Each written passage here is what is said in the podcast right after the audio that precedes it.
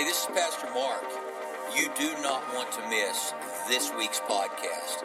You're going to laugh till you cry, but it's good tears. They're good tears. So, man, tune in, listen to this podcast. It's going to inspire you, encourage you, and, and prayerfully help bring change that you desire in your life. God bless you. Thanks for listening. You're the wild crowd. Why don't you do me a favor, and this will be new to those of you who are new, so you can just stand. Stand, hold your Bibles up. We have a Bible confession. The reason for that is faith comes by hearing, and hearing by the Word of God. And so Paul said uh, to the church at Corinth, We believe, therefore we speak. So today I'm believing God for these things. Say, This is my Bible. I am what it says I am. I have what it says I have. I can do what the Bible says I can do. Today I'll be taught the Word of God, and I boldly confess my mind is alert, my heart is receptive, and I'll never be the same again. Never, never, never. In Jesus' name, amen. Well, your life is about to get a whole lot better. And it's not because of my sermon, it's because of your decision. You have decided to put yourself in a place today where we talk about all things being possible. And with God, all things are possible. And there are so many miracles awaiting you and awaiting us that await our decision. And miracles truly are a part of our lives today. And that uh, many, many miracles are the result of the choices that we make. Let me just give you an example. And we talk about Jesus being raised from the dead. A lot of times we celebrate this day only as a day in history that will make a difference sometime in the future. I got good news for you today. Jesus didn't just die for your future, He died for your now. And the resurrection results can be lived out today. The woman with the issue of blood had tried everything she could think of to get well and uh, basically given up, spent all of her money. But you know, she said, if I can just get to Jesus, my miracle awaits me. You know, sometimes uh, it's just a matter of putting yourself in the right place so that the right things can happen. God wants us to exercise faith in Him. The Bible says, without faith, it is impossible to please God. And so, by you being here today, you have demonstrated faith. And I believe that your faith will be honored. You know, religion is all about us trying to impress or appease God. Faith is about God bringing Himself into our lives and it's not religion, it's relationship. And so your being here today is not going to make your week better because you were here. You being here today is going to make you better because you exercise faith.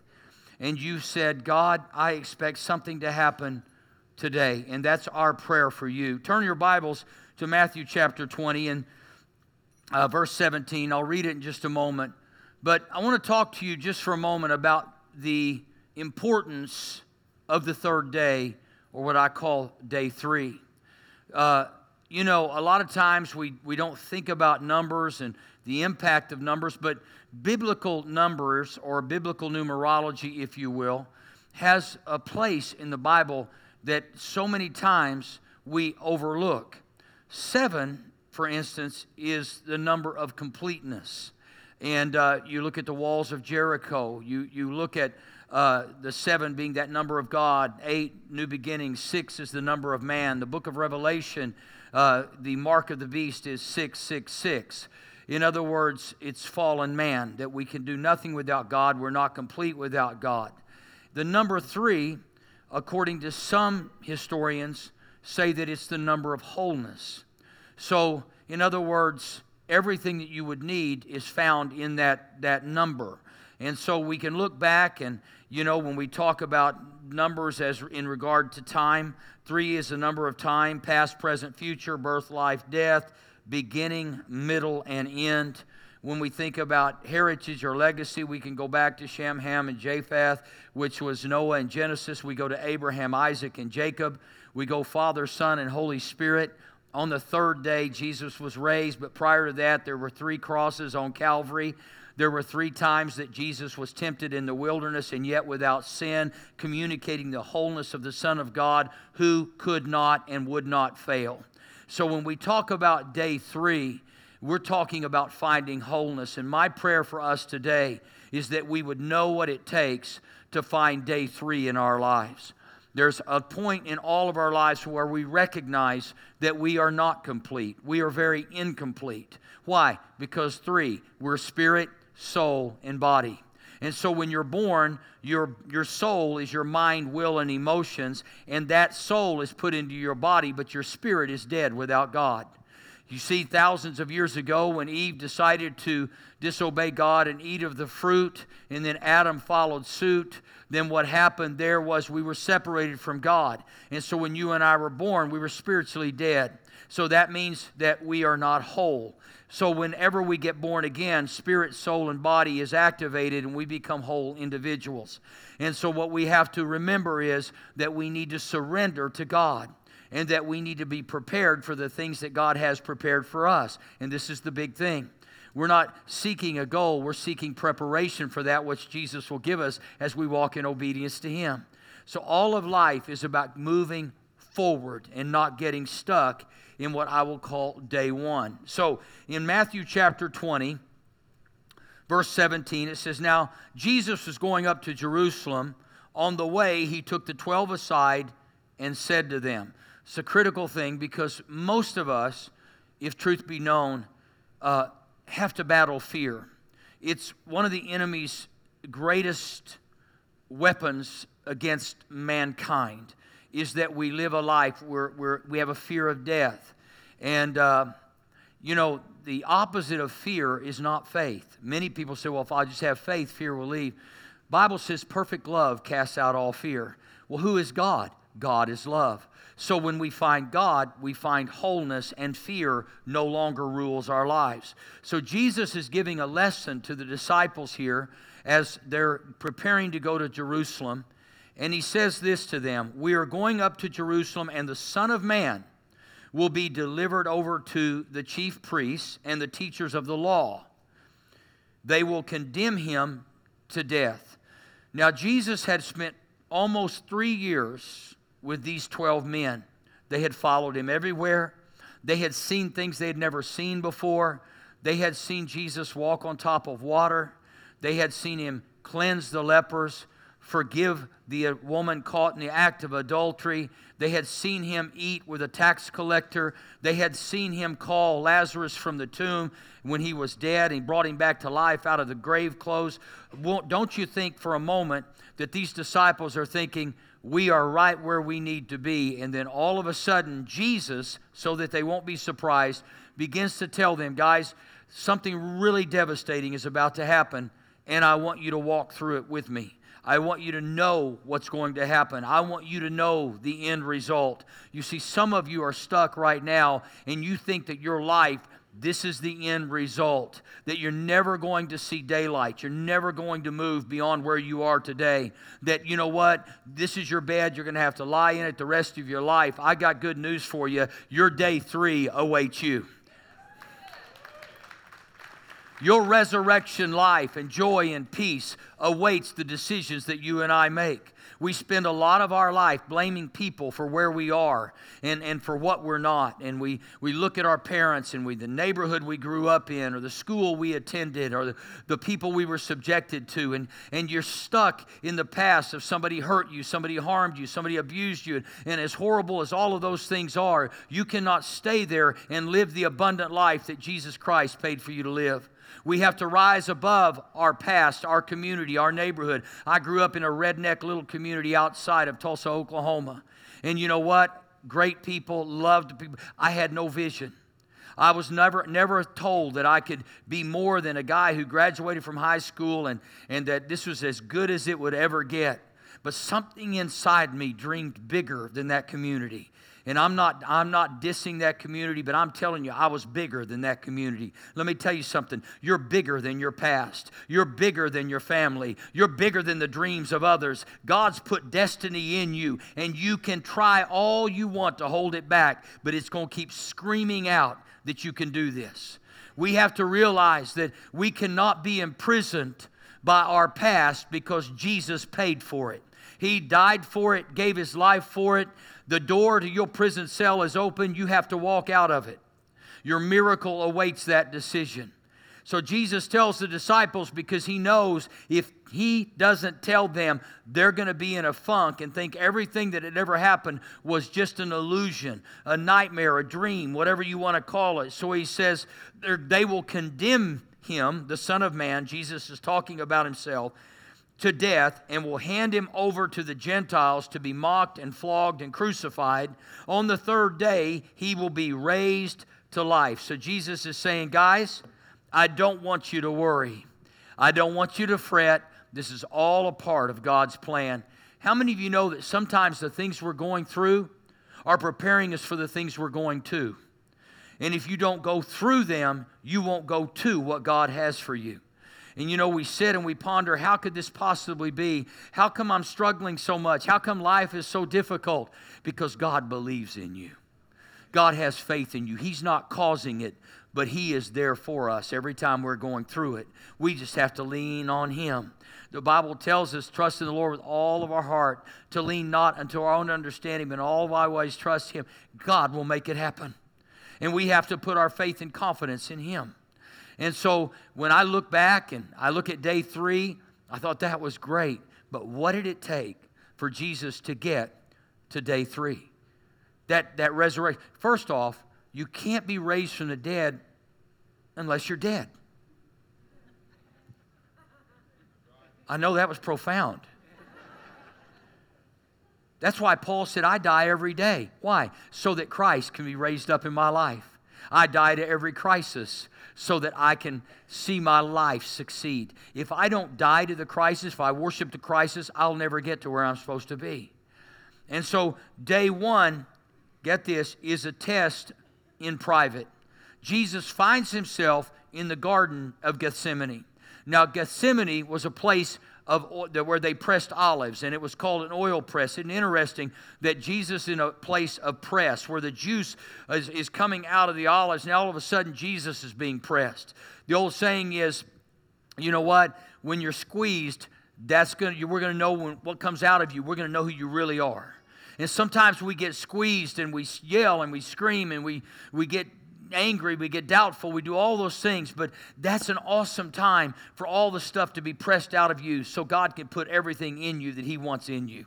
So don't run from the press. Many people are asking God, Take it away, God. Take this away. Quit asking God to remove whatever it is you're going through right now and say, God, make me bigger than the crisis. Make me bigger than the difficulty. Make me stronger than that which is crushing me and pressing me right now. God, raise me up. Jesus is in the garden all alone. You say, well, the disciples were there. Were they really? I mean, as far as I'm concerned, if somebody's sleeping, they're not with you. And so Jesus is in this place knowing that he's getting ready to die, he's getting ready to be crucified.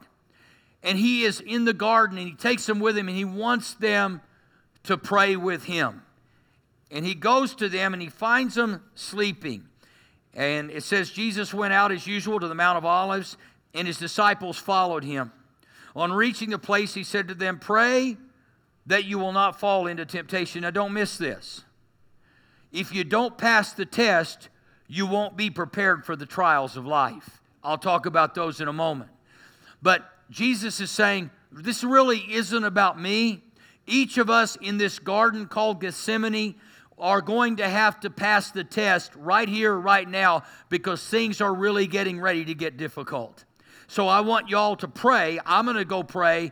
Y'all need to pray, and I got to get through this. You say, but he was the Son of God. He had all power, he knew everything. Why would he have to pray? Because Jesus was facing a moment of decision where if he doesn't pass this test, not a temptation, a test, God expected him to pass. A temptation is to try to get you to do something that he doesn't want you to do. But a test says, I want you to be everything I want you to be so you can do everything I have for you to do. And so Jesus is in the garden and the Bible says in, in this moment, he begins to sweat as though great drops of blood, this thickness, were coming out of him. And it, as painful as the cross might be when he gets on there, in this moment, let me tell you what was happening.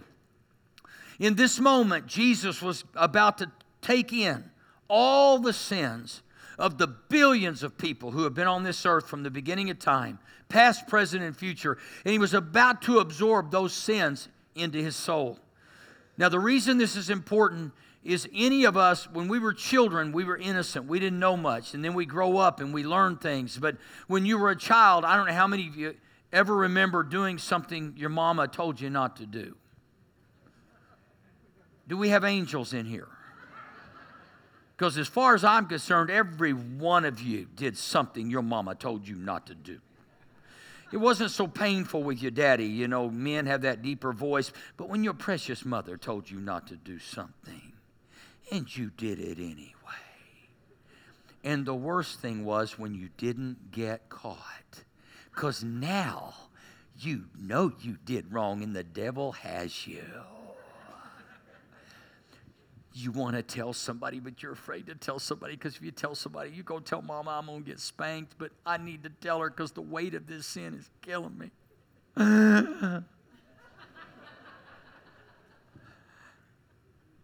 mama, we are at the grocery store. I took a super bubble. They still have super bubble? Oh, you going, well, no, we have virtual bubble. No, man, we had the real gun back in my day. Bazooka came with a comic.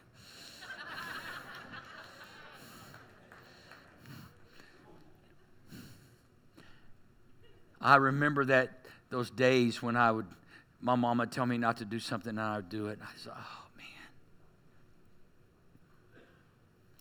That's what Jesus was dealing with times billions. The weight of sin was coming to him in the Garden of Gethsemane, pressing his soul, perfect Jesus, who for 33 years was tempted in every way that you and I would be tempted. And the Bible says, yet he was without sin. Until that moment, he became the greatest sinner of all for us. So he wasn't a sinner. I know, but it came in him and it came on him. That's how much he loved us. That's how much He loves us today, that He would take on that sin. But it was so weighty that it said He withdrew about a stone's throw beyond them, knelt down and prayed, Father, if you are willing, take this cup from me. Not my will, but yours be done. The Son of God is in such anguish after 33 years, he finally says, Father, if there's any way possible, this cup is crushing me. This moment is killing me. But listen to me without a cup, there is no calling. Without a cup, there will be no crown. Everybody wants a crown, but not everybody wants to drink from the cup. And Jesus himself is asking, please remove this cup if it's possible. But in order to pass the test, Jesus said, Father, this is what I want. I know it's not the best, but if you see another way from your perspective, please let this cup pass from me. Not my will, but your will be done. You see, the thing that stands between you and your destiny, you and your day three, is not the devil. I love how Christians blame everything on the devil. And if you're old enough, there was a guy named Flip Wilson. Anybody remember Flip? the devil made me do it. Devil didn't make you do nothing. We use the devil as a scapegoat for our own stupidity. Oh, come on, somebody. No, well, you say, well, the devil plays a role. No, he's a thief that comes to steal, kill, and destroy, but he has no authority and power. If you believe that Jesus died and defeated the devil 2,000 years ago, well, if Jesus defeated the devil, Christ in you, the hope of glory lives in you, the devil is defeated. Guess what you're dealing with? Your flesh.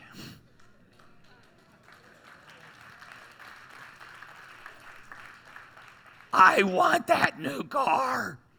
We can't make our house payment, but I would look great in that car. I want the car. That's flesh. You know, my metabolism doesn't work like it used to. I can't eat 4,000 calories anymore. When I was young, I had a washboard. I could eat pizza, chase it with some ice cream. Yeah, some of y'all been partying. I could do anything I wanted, man. I was lean cut machine. Now, if I, it's true. You didn't know me. I've got pictures to prove it. Okay.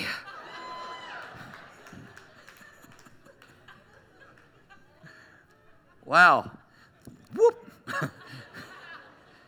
and now I have to, my flesh, man, I want to go eat stuff, you know?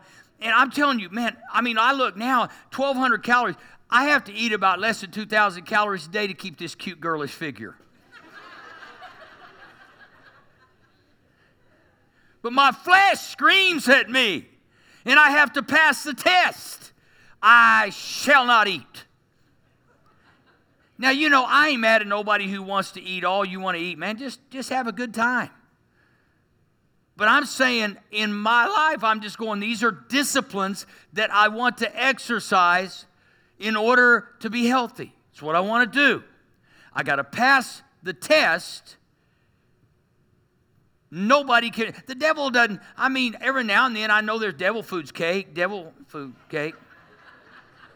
And maybe he's in that. I don't know. I haven't looked at the ingredients, but a dash of Satan is probably in there.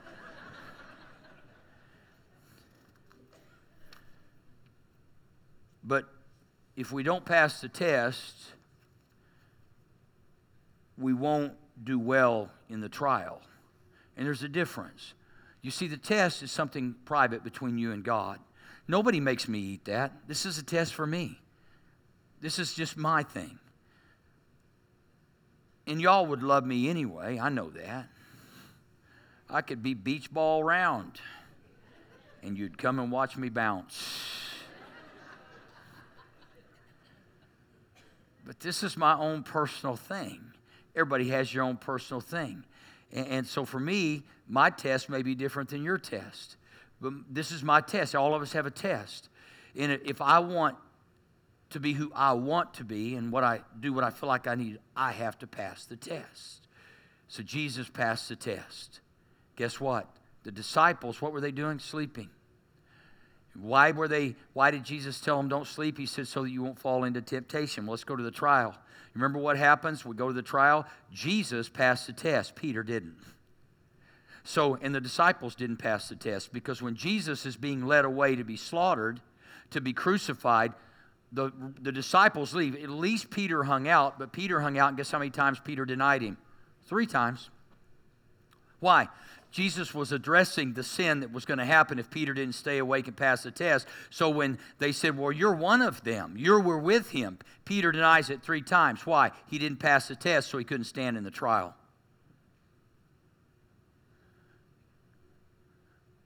Our convictions have to be apprehended between us and God for us to withstand the trials that we face in this life. You see, you're in the situation you're in right now because the Bible says the footsteps of the righteous are ordered by the Lord. You know, everything I've gone through, some of them are my choices. And you know what? Here's the reality you can take a very bad situation in your life and you can turn it into something glorious for God. You really can. Even if you've been stupid, made bad decisions, you turn to God. And His Bible says if a man will repent, times of refreshing will come. God wants to refresh your life, He wants to make old things new. He wants to restore you and redeem you. And some of you are beating yourselves up from your past. Let me tell you something. If you knew how bright your future was, you wouldn't even have a thought about your past. We live in our past because the devil wants to keep us focused on what we did instead of what Christ is doing. Jesus didn't allow those around him to determine what was going to happen in, within him.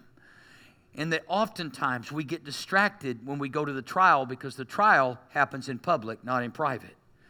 For instance, you can love God at home, but the Bible says if you hate your brother, is the love of God really in you? So now you go to work and you've got a boss that's not real friendly and not real nice and has been mean to you. And so we get a real prayer life. Only we don't pray for us anymore that we won't fall into temptation. God, get them fired up in here. Get rid of them in the name of Jesus Christ of Nazareth. And you get real spiritual and you pray these real spiritual prayers. Get rid of my boss. For you say, whatsoever things I ask in your name, you'll do it. And you quote scripture. And God's saying, this is a part of the trial. And you know what? I don't want to get rid of him because he is helping you become who you need to become. Jesus didn't say, you know what, all you guys crucifying me, I can't wait when I'm at the right hand of the Father. I'm going to ask him to smite you. Matter of fact, Jesus said on from the cross, I could call legions of angels to come and deliver me, but he didn't. Why? This was a part of God's purpose for his life. So that you and I could be redeemed. There are things happening in our lives that are preparing us for what God has prepared for us.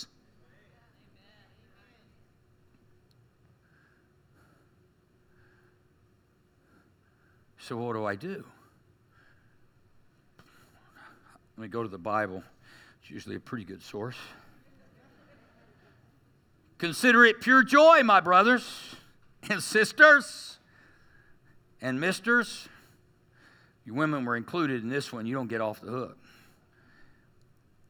Whenever you face trials of many kinds, because you know that the testing of your faith produces perseverance. So if the faith is tested, perseverance is the result of the test. Now you can count it joy when you go through the trials. In the presence of God, the Bible says there's fullness of joy.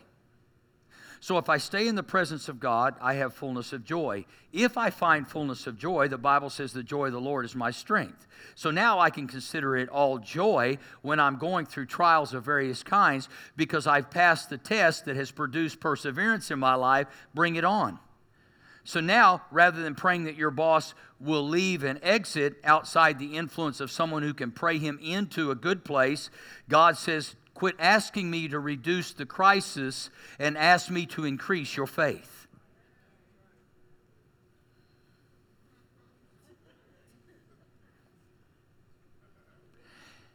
Ah, great to see all of y'all. How many of you from the gym today? Did you get a bunch? Stand up, my gym rats. These people are MMA people over here. You want to learn how to defend yourself? Right there.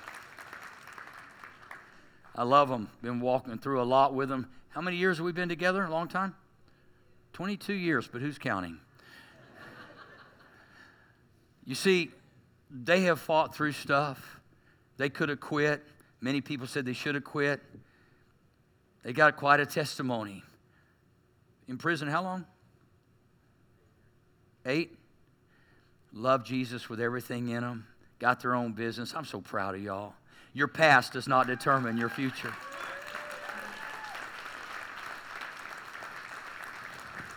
When you walk around Mosaic, there are stories everywhere but they're stories of redemption. They're stories of grace. They're stories of mercy. They're stories of hope. They're stories of love. Don't look at where somebody's been, look at where they're going. Because God will lead you every step of the way. And the Bible says we're going from glory to glory. Some of you stuck in day one, still taking the test and failing the test. And, and, you know, I'm not being mean. I did the same thing. Finally, one day I thought, if I don't pass this, I'm going to be in the first grade the rest of my life. And Miss Lee doesn't want a six foot, 180 pound guy in her class. You imagine how strange you'd look in the first grade right now? You'd look a little out of place.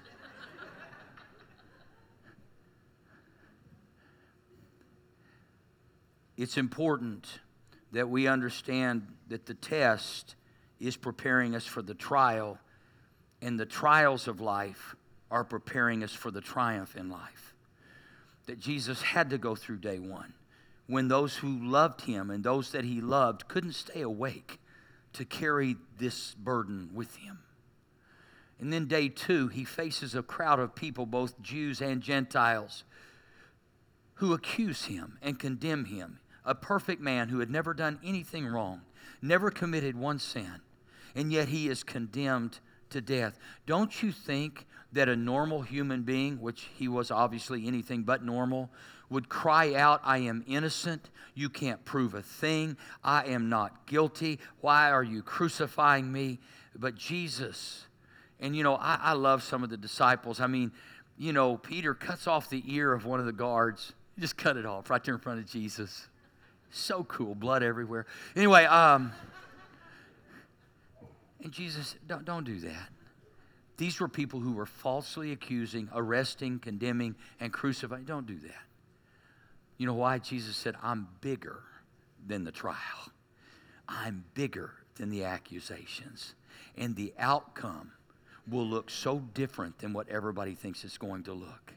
Your day three awaits, your miracle awaits. God wants to raise you up out of the tomb as He raised His Son up.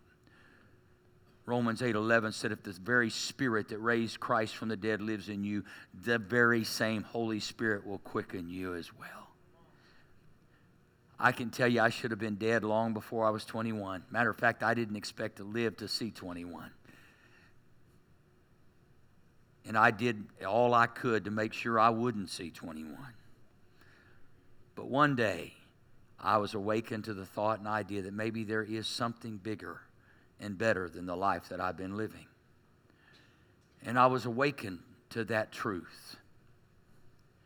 There's something better. The best is yet to come for you. And you say, I sure hope so. I know so.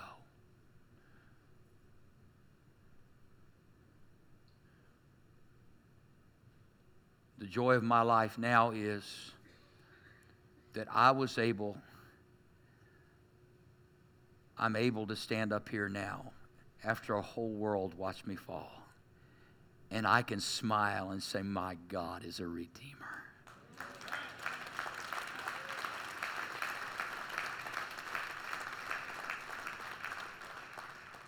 I get to prove that everything I preached in the past works in me too. It's a joy that I can't I can't hardly even talk about without crying. I've had the opportunity to experience God in a way that I never thought I could or would. He's real. I knew He was, but I've had the opportunity to prove He is. My daughter called me, and very close to her. She lives in Miami, and we FaceTime all the time, my two grandsons. And as I was preparing for Easter and good things happening in my life, she said, Dad, she would call me pretty regularly about four years ago, and she said, Dad, I'm so proud of you and I'm so happy for you. She said, I remember calling you when you didn't know what day it was and you couldn't remember the last time you went out of your apartment and the last time you showered. She said, Welcome back. Welcome back.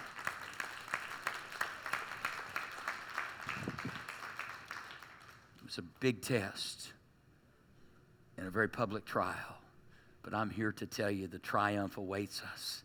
If we'll just obey God, the best is yet to come. Close with this story. There's a man who grew up his whole life in church. Great young man, very obedient. His parents went to church, mom, dad, and they were always there Sunday morning, Wednesday night, Sunday night, potluck dinners. They were always there. And he grew up being a very obedient young man. He lived long enough and you know got to see his parents pass into eternity and and he was getting older now and he was diagnosed with a terminal illness.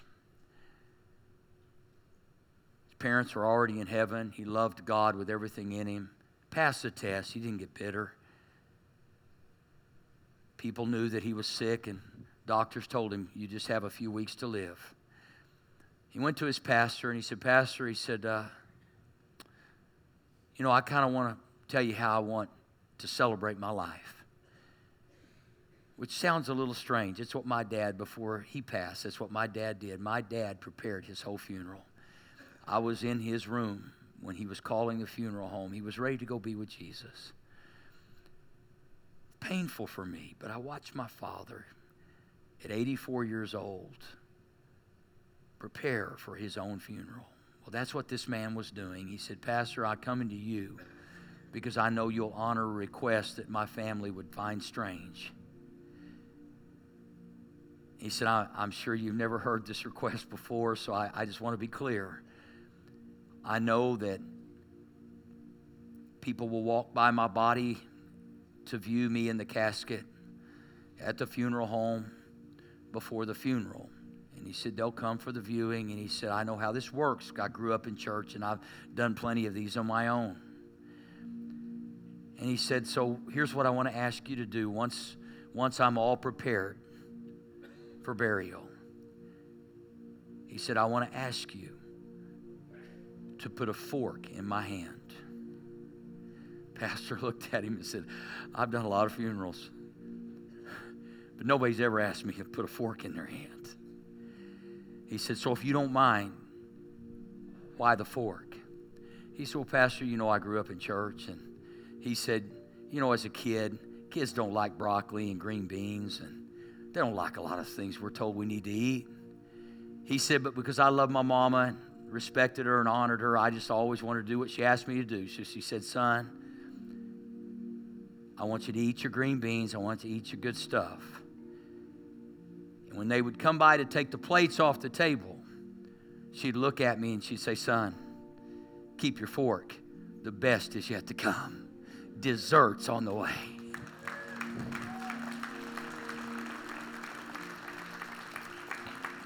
So I want to encourage you keep the fork. You've eaten some pretty bad stuff, but the dessert's on the way. Day three awaits you, where you're going to rise up above day one the crisis, the criticism, the confusion. Tomb's empty, Jesus isn't there.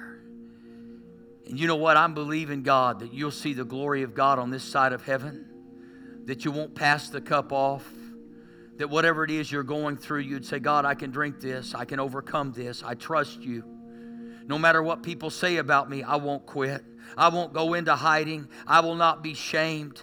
I will rise up and I will obey you and do what you've called me to do. I will not quit.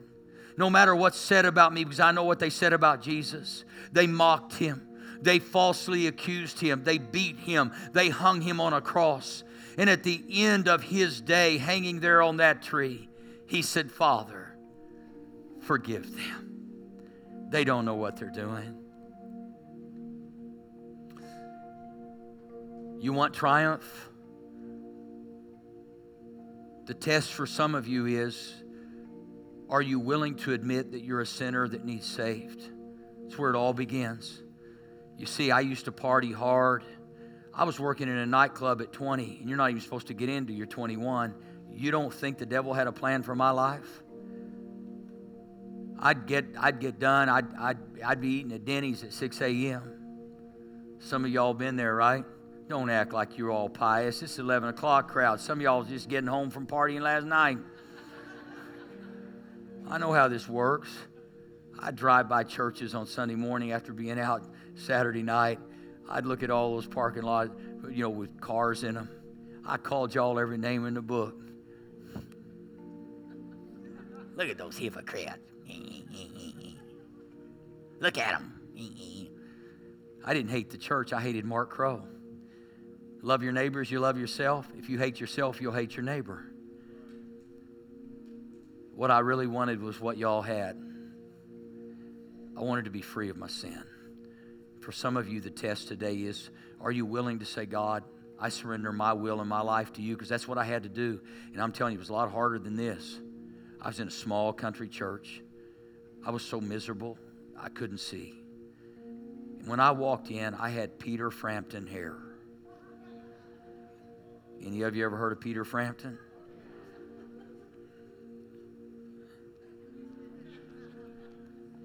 Hair down to my shoulder blades, curly. I don't know what happens. I'm going to talk to God when I get to heaven. Hair quits growing on the top of your head and starts shooting out your ears. I don't know what happens. had hair down in my shoulders, now barely got any, man. I need some of that spray stuff. Anyway, so I walked into that church with long hair, there's no telling what my countenance looked like. And all I remember sitting toward the back, second pew on the left, thought, man, today's my day. Today's my day. And I remember lifting my hand, and those people were scared of me anyway. There weren't a lot of them, but it's a little country church, and they had never seen anybody like me. But I thought, this is not about all of them. It's about me. You see, it's a private test. And God's saying to you today, it's not about all the people in here. This is not about all the people at work, all the people around you. This is about you and God. This is about you getting everything right with God. And the only way you do that is not by being good, but by repenting and say, God, I am no good. And God, I need you right now. If you don't pass the test, you won't withstand the trials.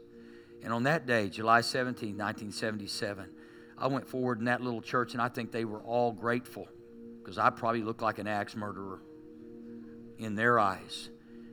And I gave my life to Jesus Christ without shame. And I never looked back. Oh, I still, you know, I've still got all kinds of issues. Welcome to Mosaic Church, OKC. People with issues and not afraid to admit it. Welcome. You see, that's, this is not about our perfection or our performance, it's about His perfection and His performance on the cross and our acceptance of that and allowing Him to come into our lives and be the Lord of our lives. That's what all this is about. And so if you feel you don't want anybody to know, it doesn't matter what any of us know, it matters what you know. You can't sleep at night. You're not happy. You have no joy in your life. You're full of fear. Those were all the symptoms I had. And when I gave my life to Jesus, I found hope. I found love. I grew to, to experience grace and mercy. And that's what you'll get here. But I want you to get it in your heart. And so there are those of you today, that's your test. There are others of you, your test is this. Yeah, I'm a Christian, but man, I'm bitter. Well, God doesn't want you bitter, God wants you better. And today, your test is I will forgive. You see, our joy is not found in somebody else's apology. Our joy is found in our forgiveness without the apology. So if nobody ever apologizes to you, if you're waiting on that, you may wait a lifetime. But you don't have to wait on that because today you can forgive without an apology and you can live a free life. That's your test. Your triumph will be forgive and you'll be forgiven. It's a wonderful thing. I want us to bow our heads and close our eyes, and no one moving around, please. There are those of you today that you fall into this category, and there's so many other categories I can't even mention today. But you know what they are. Today you want to be free. Well, today is your day of freedom. But guess what? It's your choice. Nobody else's choice. The devil can't stop you. Only you can stop you from experiencing a better you. The best is yet to come with heads bowed and eyes closed, you say, Mark, pray for me. I want to pass the test. Today I'm a sinner, and I'm not afraid to admit it because I want to be free. I want to know God, and I want to be known by God. I want to spend eternity in bliss and glory, not in darkness. If that's you today, I want to ask you with all the courage you can muster and confidence and know this, you're in a place of love and acceptance. It's also a place where you'll find forgiveness. So if that's you, I want to ask you to slip your hand up right now, heads bowed, eyes closed. Put them up. Thank you, thank you, thank you, thank you, thank you, thank you, thank you, thank you, thank you, thank you, thank you, thank you, thank you. Wow. You can put them down. So many of you today. Here's what I want to do. I haven't done this all weekend, but I'm going to do it right now. I ask, ask all of us to stand right now, stand up. And those of you that lifted your hand, and there are those of you that you've walked away from God, and this is the first time you've been back in church in years. We used to call it backslidden. I've walked away from God, and I want to come back to Him. How many of you say, That's me today? I need to come back. Well, here's what I want to do I want to ask you to step out of your seat right now, and I want to ask you to meet me right down here. Do you have the courage right now? Just step out as the band plays. Those of you lifted your hands, come. Sir, come, come, come, come. God bless you, bless you, bless you. Come on, church. Come on, church. Proud of you. Come on, church. Come on, church. Come on. Come on. Come on, church. It's a time of celebration right now.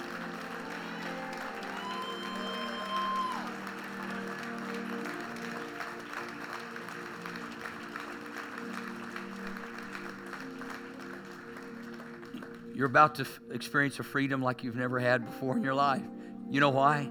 Because what you said is, I don't care about all these people. This is between me and God. Will you pass the test? Lift your hand. Now you walked out and said, The trial will not hold me back.